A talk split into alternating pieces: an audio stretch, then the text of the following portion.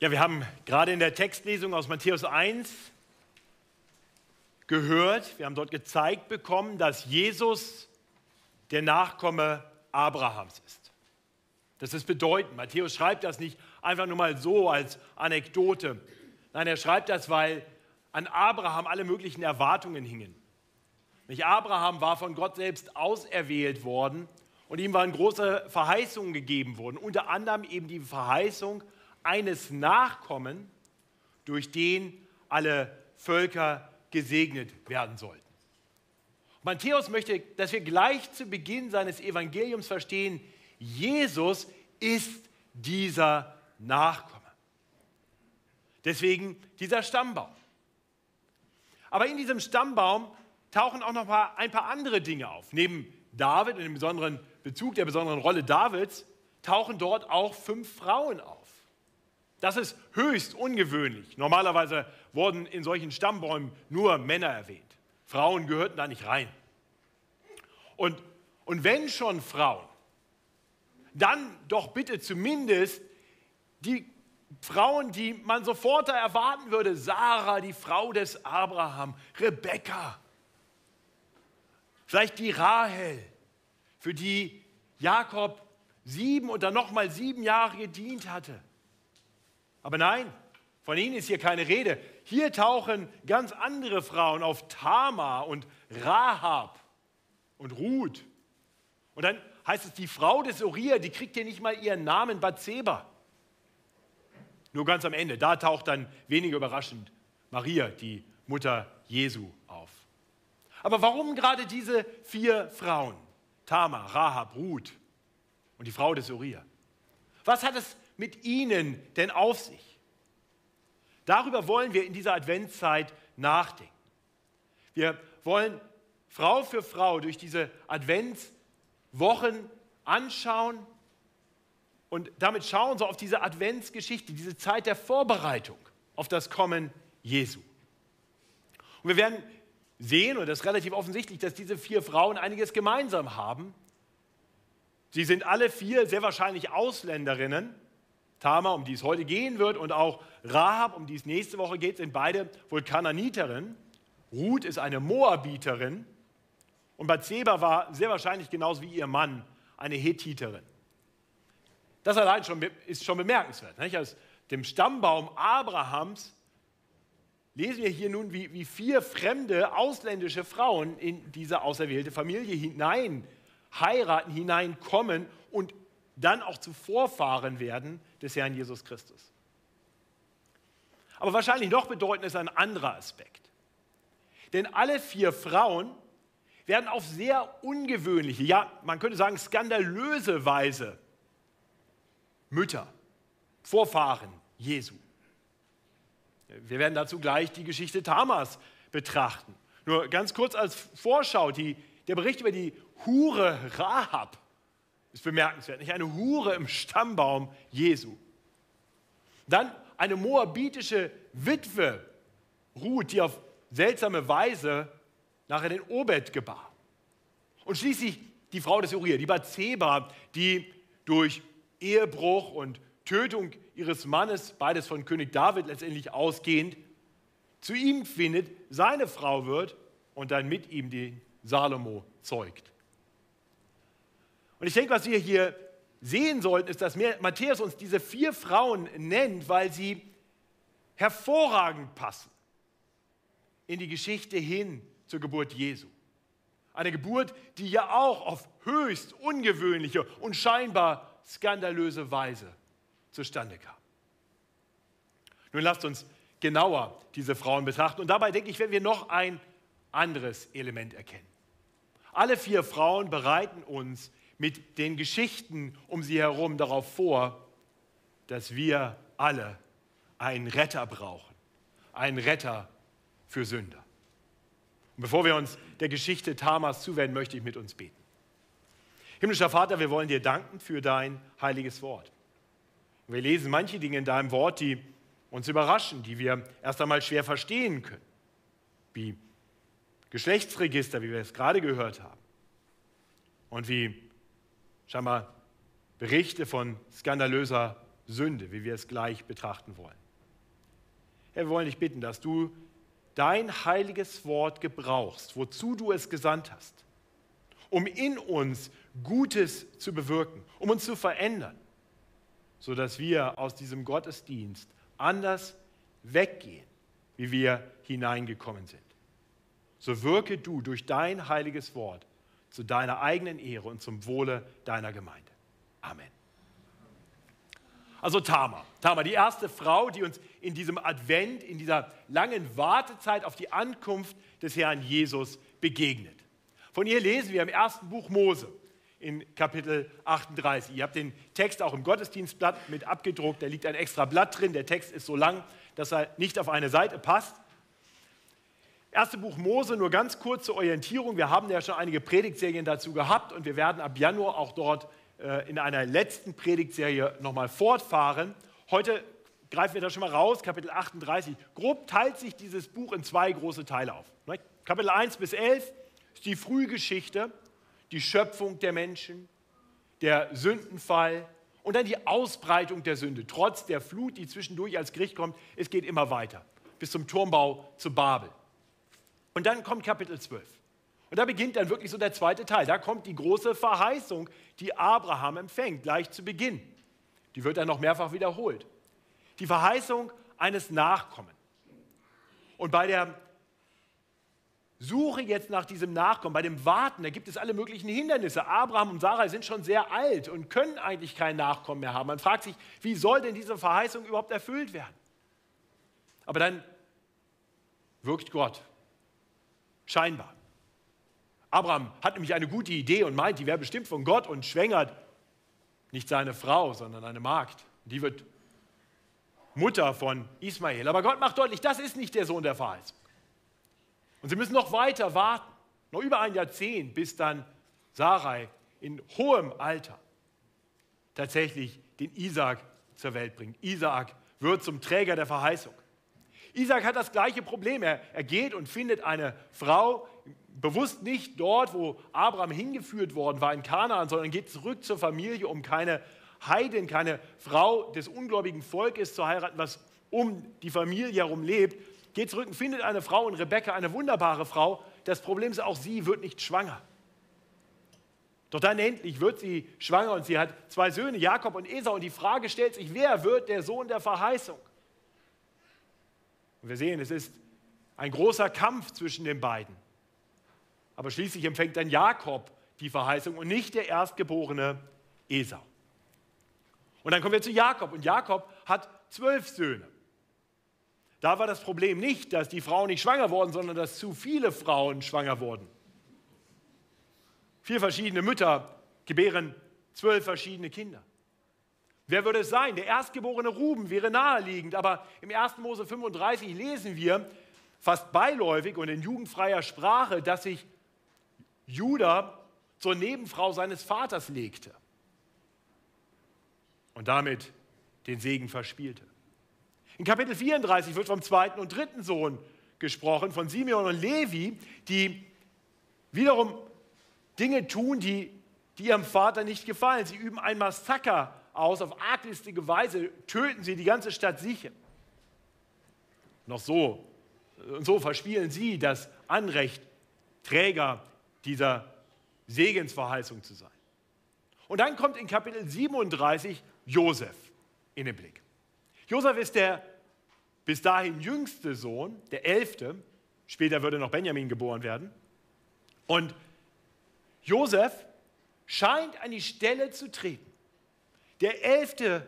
Und nun denken wir, wahrscheinlich müssen sich die Söhne vier bis zehn noch irgendwie disqualifizieren, aber eigentlich tun sie das auch sofort, denn in großer Eifersucht töten die ältesten zehn Brüder ihren Bruder. Zumindest ist das das, was sie behaupten gegenüber ihrem Vater. Sie lassen doch von ihrem Plan ab, sie verkaufen ihn einfach in die Sklaverei nach Ägypten, der ist weg.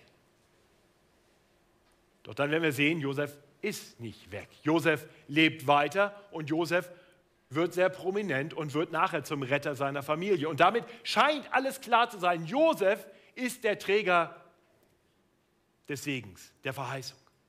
Und dann kommt Kapitel 38 und die Josefsgeschichte wird plötzlich unterbrochen und Judah kommt ins Blickfeld, der vierte. Nun könnte man denken, wahrscheinlich kriegen wir nun einen Bericht, wie sich auch der vierte Sohn disqualifiziert. Und genauso scheint es auch. Doch in diesem Bericht, im 1. Mose 38, taucht dann auch Tamar auf. Und wir werden sehen, dass sie in ganz besonderer Weise von Gott gebraucht wird.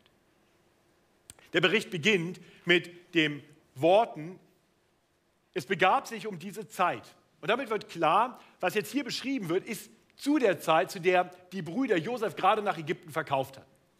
Was sich jetzt in diesem Kapitel abspielt, findet also während der Zeit statt, nachdem Josef verkauft wurde als Sklave, bis hin zu der Zeit, wo die Familie zu Josef kommt nach Ägypten. In dieser Zwischenzeit, wahrscheinlich so ungefähr 22 Jahre, in dieser Zwischenzeit spielt sich dieses ganze Kapitel ab. Und wir sehen von Anfang an, dass Judah wahrhaft kein Heiliger ist. Er war es tatsächlich, der den Brüdern empfohlen hatte, lasst uns doch Josef verkaufen an die Ägypter. Und wir sehen dann im Fortgang hier in diesem Kapitel, dass er sich immer tiefer in Sünde verstrickt.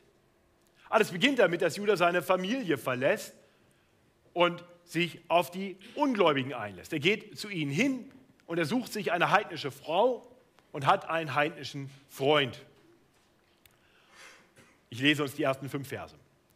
Es begab sich um diese Zeit, dass Judah hinabzog von seinen Brüdern und gesellte sich zu einem Mann aus Adulam.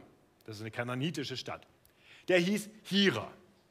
Und Judah sah dort die Tochter eines Kananiters, der hieß Schur, und nahm sie zur Frau. Und als er zu ihr einging, ward sie schwanger und gebar einen Sohn, den nannte er Er. Und sie ward abermals schwanger und gebar einen Sohn, den nannte sie Onan. Sie gebar abermals einen Sohn, den nannte sie Schela, und sie war in Kesib, als sie ihn gebar. Ja, kurzer faktischer Bericht, aber wir sehen hier, was Judah tut, ist, er geht weg von der erwählten Familie. Er geht hin zu den Ungläubigen. Er lässt sich ein mit einem ungläubigen Mann, Hira, und vielleicht von ihm auch noch angefeuert, sieht er wahrscheinlich eine sehr attraktive kananitische Frau.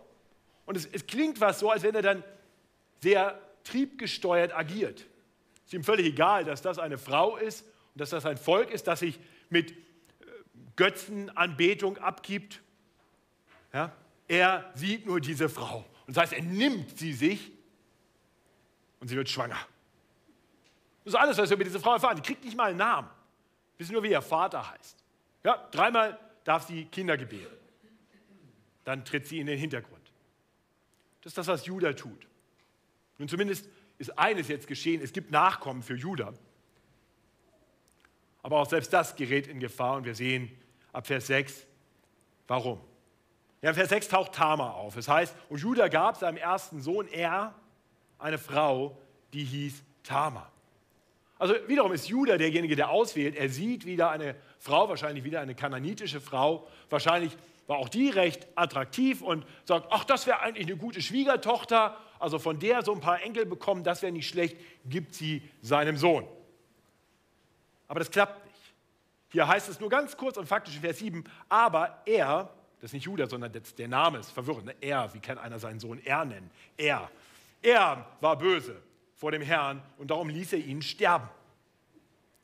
Okay, jetzt fehlt der Nachkomme für den Erstgeborenen. Aber es gab eine Praxis, mit der man das reparieren konnte, nämlich dass der nächste Sohn dann die Frau quasi übernehmen sollte, anstelle seines Bruders sie schwängern sollte. Aber der Sohn würde dann zum Erben des ersten Sohnes werden. Ja, also das heißt, der zweite produziert zwar das Kind, aber das Kind gehört quasi dann zum verstorbenen ersten und übernimmt dann den Erbteil des ersten Sohnes.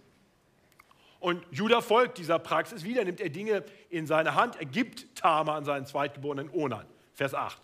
Da sprach Judah zu Onan, geh zu deines Bruders Frau und nimm sie zur Schwagerehe, auf dass du deinem Bruder Nachkommen schaffest. Aber da Onan wusste, dass die Kinder nicht sein eigen sein sollten, ließ er es, das sein Samen, auf die Erde fallen und verderben, wenn er einging zu seines Bruders Frau, auf dass er seinem Bruder nicht Nachkommen schaffe. Also Onan dachte gar nicht daran, da mitzuspielen. Die Tama sich mal zu nehmen, ja, da kann er sich drauf einlassen. Ne? Hat auch Sex mit ihr, ist kein Problem, aber stellt sicher, dass sie nicht schwanger wird. Ist auch nachvollziehbar. Der Erbteil wird größer. Wenn der Erstgeborene keine Nachkommen hat, bleiben nur noch zwei Söhne über die Erben. Ja? Der Erstgeborene kriegt normalerweise auch einen doppelten Erbteil.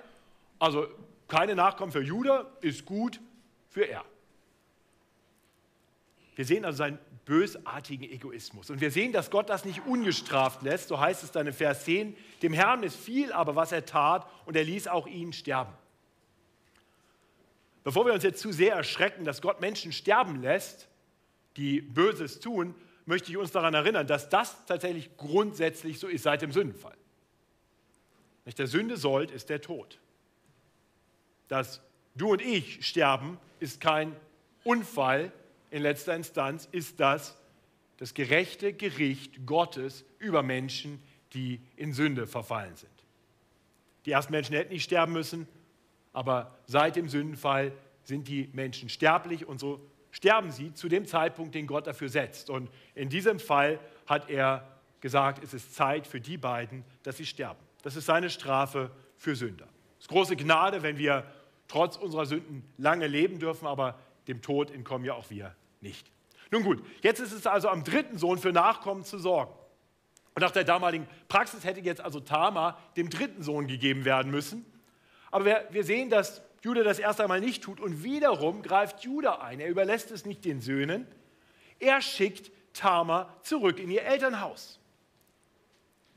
Ja, Vers 11. Da sprach Judah zu seiner Schwiegertochter Tama: Bleibe eine Witwe in deines Vaters Hause, bis mein Sohn Schela groß, groß wird. Denn er dachte, vielleicht würde der auch sterben wie seine Brüder. So ging Tama hin und blieb in ihres Vaters Hause. Ja, Sie sehen, Judah vertröstet Tama auf später, aber tatsächlich hat er gar nicht vor, seinen dritten Sohn ihr zu geben, weil er denkt, wahrscheinlich sehr abergläubisch, uh, diese Frau, die ist irgendwie schlecht. Da sterben ja die Jungs immer.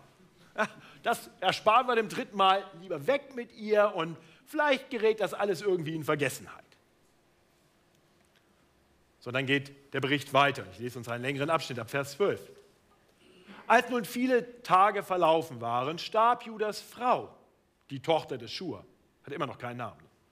Und nachdem Judah ausgetrauert hatte, kann nicht sehr lange gewesen sein, weil das alles jetzt in relativ kurzer Zeit geschehen sein muss, ging er hinauf, seine Schafe zu scheren, nach Timna mit seinem Freund Hira von Adulam. Das Schafescheren war ein großes Fest da wurde auch kräftig getrunken und gefeiert, das muss man wissen. Da wurde Tamar gesagt, siehe, dein Schwiegervater geht hinauf nach Timna, seine Schafe zu scheren. Da legte sie die Witwenkleider von sich, die sie trug, deckte sich mit einem Schleier und verhüllte sich und setzte sich vor das Tor von Enajim, einem Weg nach Timna. Denn sie hatte gesehen, dass Schela groß geworden war, aber sie wurde ihm nicht zur Frau gegeben. Als Judas sie nun sah, meinte er, es wäre eine Hure, denn sie hatte ihr Angesicht verdeckt. Also bisher war Tama Verschiebemasse. Tama war nie aktiv. Tama wurde genommen, wurde gegeben, wurde weitergegeben, wurde weggeschickt. Tama macht gar nichts. Tama ist nur Opfer. Jetzt wird Tama aktiv. Und wir, wir sehen, Tama hat bisher so gelebt, wie es anständig war. Sie hat Witwenkleider getragen, hat sich also nicht irgendwo äh, vielleicht nach einem anderen Mann umgeschaut. Sie hat deutlich gemacht, ich bin eine Witwe und hat gewartet. Aber jetzt ändert sie ihren Dresscode. Sie legt die Witwenkleider ab und so wie sie sich dann anzieht, ist ganz offensichtlich, sie will wahrgenommen werden als eine Hure, als eine Prostituierte. Und sie will ihren Schwiegervater treffen. Sie hört, dass er kommt. Also was muss Judah für ein Mann gewesen sein? Stellt euch das mal vor. Was muss Judah für ein Mann gewesen sein, dass die Schwiegertochter auf die Idee kommt, so einen Plan auszuhecken? Ich meine, ihr kennt ihren Schwiegervater. Was muss das für ein Lustmolch gewesen sein? Äh, wie muss der mit seiner, wie muss der mit seiner Schwiegertochter vielleicht umgegangen sein? Dass die denkt, auch wenn ich mir ein bisschen andere Kleider anziehe, dann wird er wahrscheinlich wieder nicht sich zurückhalten können. Wahnsinn. Und, und sie hat recht, Vers 16. Und er machte sich zu ihr am Wege und sprach, lass mich doch zu dir kommen. Denn er wusste nicht, dass es seine Schwiegertochter war. Sie antwortete, was willst du mir geben, wenn du zu mir kommst? Er sprach, ich will dir einen Ziegenbock von der Herde senden. Sie antwortete, so gib mir ein Pfand, bis du ihn mir sendest. Er sprach, was, was willst du für ein Pfand, das ich dir geben soll? Sie antwortet, dein Siegel und deine Schnur und deinen Stab, den du in der Hand hast. Da gab er es ihr und kam zu ihr. Und sie ward von ihm schwanger. Und sie machte sich auf und ging weg und legte den Schleier ab und zog ihre Witwenkleider wieder an. Ah, also der Plan geht auf. Judah ist ganz offensichtlich so triebgesteuert, dass sein Gehör nicht mehr richtig durchblutet ist. Ihr müsst euch das mal vorstellen. Was willst du haben? Das? Ja, okay. Ähm, dann gib mir Pfand. Ja, okay. Was willst du als Pfand? Ja, gib mir mal deine Kreditkarte und dein Handy. Ja, okay. So ungefähr war das. Ne? Also der, der Siegel, das ist, das ist sozusagen die Kreditkarte. Also damit konnte man einen Kauf abschließen. Und der Stab, also das war nicht irgendwie nur so ein Stock, den er am Wegesrad gefunden hat, vielleicht beim Waldspaziergang, den man den Kindern mal gibt. Das, das war ein Stab, an dem man ihn erkennen konnte. Und er macht es einfach.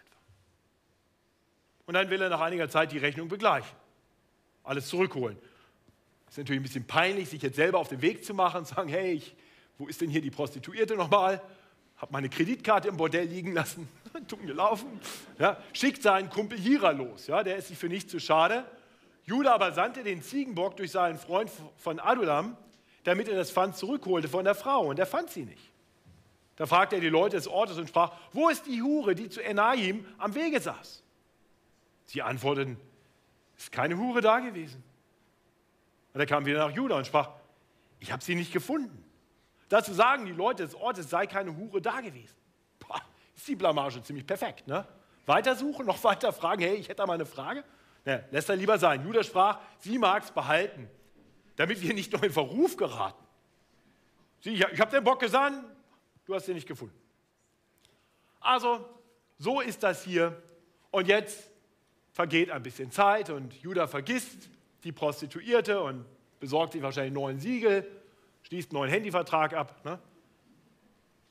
Drei Monate später kommt Judah zu hören, dass die Witwe seiner zwei älteren Söhne schwanger ist. Ja, wie geht denn sowas? Aber es kommt ihm eigentlich ganz gelegen, denn auf Sex außerhalb der Ehe steht die Todesstrafe. Und diese Tama war ja nicht so gut für die Jungs. Wenn die also aus dem Weg geräumt ist, dann kann der dritte Sohn ja heiraten, wen er will. Und so lesen wir dann hier, dass Judah das gleich nutzt. Ne? Nach drei Monaten wurde Judah gesagt, Deine Schwiegertochter Tama hat Hurerei getrieben und siehe, sie ist davon schwanger geworden. Judah sprach, führt sie heraus, dass sie verbrannt werde. Seht ihr, was für ein scheinheiliger Heuchler das ist? Er, der, der Witwer, der gerade außerehelichen Sex hatte, sagt, dass die Witwe, die wohl außerehelichen Sex hatte, skandalös verbrannt werden soll. Und wahrscheinlich hält er sich noch für unheimlich clever. Jetzt bin ich sie los. Judah merkt gar nicht, wie er sich tiefer und tiefer in Sünde verstrickt. Der kapiert gar nicht, dass auf eine Sünde die nächste folgt, um irgendwie das Problem immer weiter wegzuschieben. Und dann nimmt dieser Bericht eine plötzliche Wendung. Nachdem Judah angeordnet hat, dass Tamar verbrannt werden soll, lesen wir ab 25, wie Gott Tamar gebraucht. Wie Gott Tamar erst einmal gebraucht, um Judah von seiner Sünde zu überführen und ihn zur Umkehr zu bringen. Ja heißt es dann, und als man sie hinausführte, schickte sie zu ihrem Schwiegervater und sprach, von dem Mann bin ich schwanger, dem dies gehört. Und sie sprach, Erkennst du auch, wem die Siegel und diese Schnur und dieser Stab gehören? Judah erkannte es und sprach, sie ist gerechter als ich, denn ich habe sie meinem Sohn Schela nicht gegeben. Doch wohnte er ihr nicht mehr bei. Also Judah wird durch Tamas Botschaft klar, er ist der Vater. Durch ihn ist sie schwanger geworden. Und, und der Herr gebraucht diese Überführung, um ihn wirklich zutiefst zu überführen von Sünde. Jetzt sagt er nicht, jetzt muss ich sie erst recht loswerden, sondern jetzt kommt eine Umkehr. Er erkennt, dass er der größere Sünder ist. Wenn Judah hier sagt, sie ist gerechter als ich, dann meint er damit nicht, dass das, was Tamar getan hat, okay ist. So nach dem Motto, der Zweck heiligt die Mittel. Das ist nie so. Dieses Sprichwort ist schlicht und ergreifend falsch. Der Zweck heiligt nie die Mittel. Aber das, was Tamar getan hat, war ganz eindeutig die deutlich geringere Sünde. Was Judah getan hat, war viel schlimmer. Und so kann er sagen, sie ist gerechter als ich. Judah erkennt seine Schuld. Und er ist ein veränderter Mann. Dieser kurze Zusatz, doch er wohnt ihr nicht mehr bei, zeigt uns dieser bisher so triebgesteuerte Kerl, der jedem Rockzipfel nachjagt, auf einmal lässt er diese wahrscheinlich sehr attraktive Schwiegertochter in Ruhe, übt angemessene Zurückhaltung. Und dann sehen wir einige Zeit später im ersten Buch Mose Judah wieder, wahrscheinlich ganz kurze Zeit nach dieser Begebenheit, sehen wir, dass er zurück ist bei seinem Vater und bei seinen Brüdern. Das heißt, er hat das heidnische Gebiet verlassen und kehrt zurück da, wo er eigentlich hingehört. Ja, mehr noch, wir, wir sehen im 1. Mose 43, 44, das ist das nächste Mal, dass er erwähnt wird, dass er ganz anders agiert. Wo er bisher egoistisch durch und durch war, sein Bruder Josef verkauft hatte, wird er dann plötzlich zum Bruder, der sich für das Leben seines jüngsten Bruders Benjamin verbürgt. Er wird quasi zum Sprecher der Familie. Judah sendet ihn voraus zu Josef hin in Kapitel 46. Und so kommt dann in Kapitel 49, 49 am Ende des ersten Buchs Mose das, was kommen musste. Die Segensworte Jakobs. Und wir warten gespannt, wer wird jetzt zum Erben der Verheißung. Und Jakob spricht die ersten drei Söhne direkt an und spricht ihre Sünden direkt an und macht deutlich, sie haben sich disqualifiziert. Und dann kommt Judah. Ein großer Sünder. Aber ein großer Sünder, der umgekehrt ist. Der Buße getan hat. Und so empfängt Judah den Segen des Vaters. Er ist der Träger der Verheißung. Und Tama, diese ausländische Frau, die am Anfang eigentlich nur eine Randfigur ist, die hin und her geschoben wird, Tama wird zu Gottes Werkzeug, um Judah, den Sohn der Verheißung, zur Umkehr zu bringen. Doch nicht nur das. Wir sehen noch mehr. Gott gebraucht Tama dann auch, um Judah den Nachkommen zu schenken, durch den die Verheißung auch nach ihm weitergehen kann. Davon berichten die letzten Verse unseres Kapitels, Vers 27 bis 30. Und als sie gebären sollte, wurden Zwillinge in ihrem Leibe gefunden. Und als sie gebar, tat sich eine Hand hinaus. Da nahm die Wehmutter einen roten Faden und band ihn darum und sprach, der ist zuerst herausgekommen. Als aber der seine Hand wieder hineinzog, kam sein Bruder heraus. Und sie sprach, warum hast du um deinetwillen solchen Riss gerissen? Und man, man nannte ihn Peres. Danach kam sein Bruder heraus, der den roten Faden um seine Hand hatte. Und man nannte ihn Serach. Ja, die, dieser Bericht von der Geburt erinnert ganz stark an die Geschichte vom Großvater dieses Peres, vom Vater Judas, von Jakob. So wie Jakob ist nun auch Peres ein Zwilling. Hier werden Zwillinge geboren. Und so wie bei Jakob und Esau kämpfen diese Zwillinge, Peres und Serach, schon im Mutterleib miteinander um den Vorrang. Wenn ihr die Geschichte von Jakob noch ein bisschen im, im, im Kopf habt, dann wisst ihr, dass eine ganz seltsame Geburt stattgefunden hat. Nämlich ein Kind kommt draußen, das andere hält sich an der Ferse des anderen fest. Fast so, als wenn Jakob seinen Bruder Esau wieder reinziehen wollte, damit er als erster geboren werden kann. um den erstgeborenen Segen zu empfangen. Das hat nicht geklappt, aber dann kämpft Jakob weiter und er betrügt seinen Bruder und bekommt letztendlich das Erstgeburtsrecht. Und hier sehen wir was ganz Ähnliches. Hier kämpfen zwei Zwillingsbrüder schon im Mutterleib miteinander. Und der, der scheinbar der Erste ist und schon den Faden um den Arm bekommt, verschwindet wieder und Peres kommt raus und siegt. Und so wird er zum Erben der Verheißung. Mit ihm geht es weiter. Matthäus 1, wir haben das vorhin gehört. Judah zeugte Peres und Zerach mit Tama. Peres zeugte Hezron, Hezron zeugte und so weiter und so weiter bis zu Jesus. Und als Jesus dann seinen Dienst beginnt, tut er genau das, was Tama getan hat. Jesus wird in gewisser Weise so gebraucht, wie Gott schon Tama gebraucht hatte. Tama war die Person, die Gott gebraucht hatte, um Judah zur Umkehr zu bringen. Und so sendet Gott der Vater einige Jahrhunderte später seinen eingeliebten Sohn Jesus in diese Welt, um Menschen zur Umkehr zu bringen. Und so tritt Jesus auf und, und verkündigt von Anfang an eine große Botschaft. Tut Buße. Oder in unserer Sprache, kehrt um, denkt um und glaubt an das Evangelium. Ist dir bewusst, dass du diesen Ruf so sehr hören musst? Ist dir klar, dass Judah nicht der einzige Sünder ist, über den wir heute Morgen nachdenken können?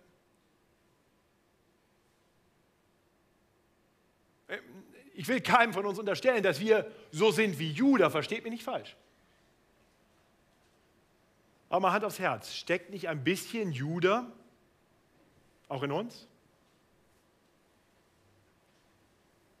Halten wir uns wirklich immer von aller Gottlosigkeit fern? Bleiben wir immer in der Gemeinschaft der Glaubenden? Hast du dich noch nicht mit Leuten eingelassen, die dich eher von Gott weggeführt haben? Bist du immer ehrlich und stehst zu dem, was du versprichst? Tust du immer das Richtige? Oder sind wir manchmal so wie Judah, der seine Schwiegertochter betrogen hat, sie weggeschickt hat, weil er eher abergläubig, abergläubig Angst hatte, nicht mehr auf das vertraut, nicht mehr das tat, was richtig war, weil ihm das nicht mehr gut erschien? Dir das schon mal passiert? widerstehst du immer ganz konsequent deinen sündigen Trieben. Ich meine, du musst ja nicht gleich tun, was Judah getan hat. Aber bist du frei von aller Schuld? Gibst du Versuchungen nie nach? Vielleicht ist das bei Männern nicht der lüsterne Blick und das lüsterne Handeln gegenüber einer realen Person. Vielleicht ist das sogar nur im Internet, vielleicht ist das Pornografie. Vielleicht bei Frauen auch. Vielleicht sind es ganz andere Versuchungen, mit denen du zu kämpfen hast. Vielleicht ist das bei dir mehr das Thema Gier oder Geiz, aber, aber gibt es das bei dir?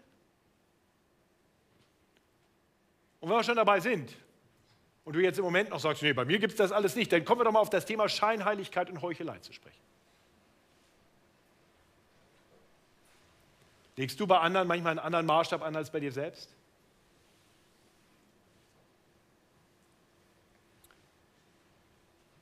Und möge der Herr in seiner großen Gnade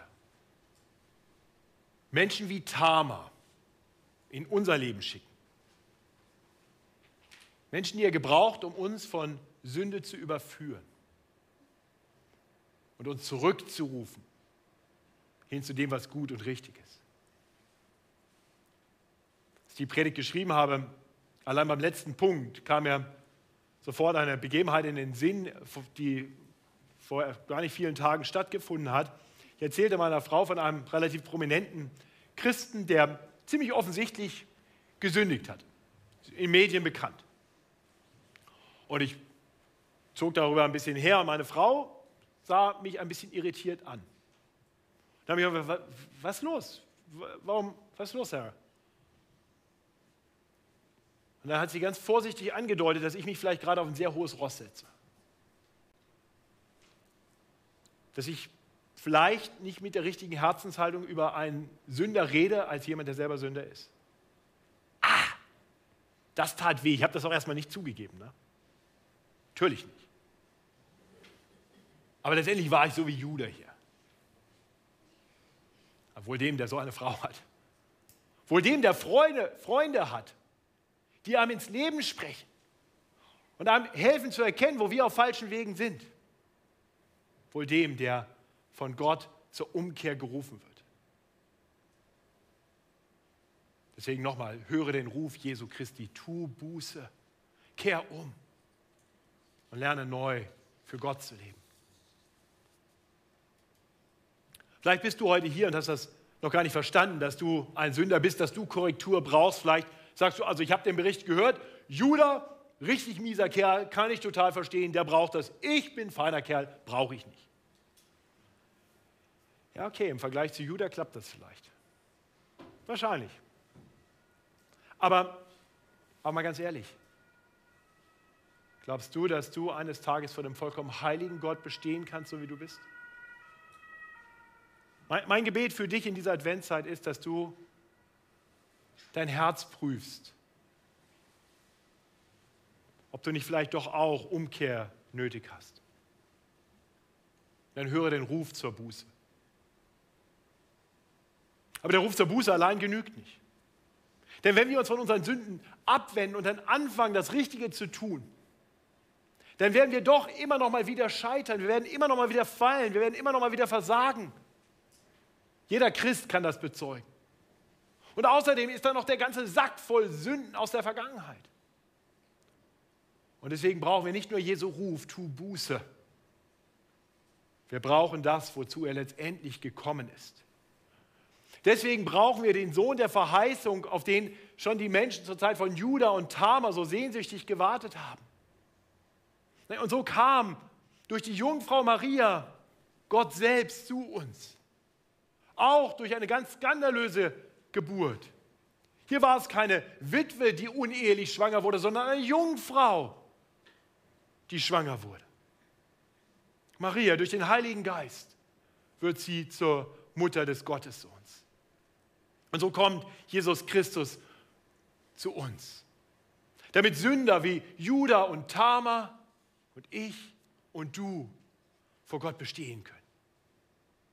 Jesus allein lebt so, dass er nie Umkehr braucht. Er hat vollkommen gut gelebt. Er hat so gut gelebt, dass er als einziger keine Sünde hatte und deswegen als einziger den Tod nicht verdient hätte. Aber dann ging er in den Tod stellvertretend für uns. Und starb am Kreuz, sodass Sünder wie du und ich, die zu Jesus umkehren, wirklich von aller Schuld befreit sein können, weil Jesus sie auf sich nimmt und wir vor Gott bestehen können. Und so erfüllt sich die Gnadenverheißung Gottes. Ihr Lieben, und so ist die Geschichte Tamas. Ein Hoffnungsschimmer, der uns hinführt zum hellen Licht, das durch Jesus Christus an Weihnachten in diese Welt kommen sollte. Aber lasst uns diesen Jesus, der gekommen ist, um Sünder selig zu machen, anbeten. Ich bete mit uns. Himmlischer Vater, wir wollen dir danken für diese erstaunliche Geschichte, von, über diesen erstaunlichen Bericht. Ja, und ich bete, dass du uns bewahrst vor Scheinheiligkeit, vor Heuchelei, dass wir uns darauf zurückziehen, zu sagen, ich bin nicht so wie Judah. Aber ich bete, dass du uns hilfst zu erkennen, dass wir alle, so wie Judah, vor dir, dem heiligen Gott, nicht bestehen können. Keiner, keiner wäre qualifiziert, vor dir zu bestehen. Und so rufst du uns zur Buße. Herr, ich bitte dich, dass du das in unseren Herzen wirkst. Ich bitte dich, dass du uns gebrauchst im Leben voneinander, so wie du Tama gebraucht hast. Dass wir einander diesen Liebesdienst erweisen, der schwer ist und der oft erst einmal nicht froh angenommen wird, aber der doch so wichtig ist. Und Herr, wir danken dir, dass du in Jesus Christus deinen eingeliebten Sohn in diese Welt gesandt hast, sodass jeder, der an ihn glaubt, nicht verloren geht, nicht gerichtet wird, sondern ewig leben darf, selbst wenn er stirbt.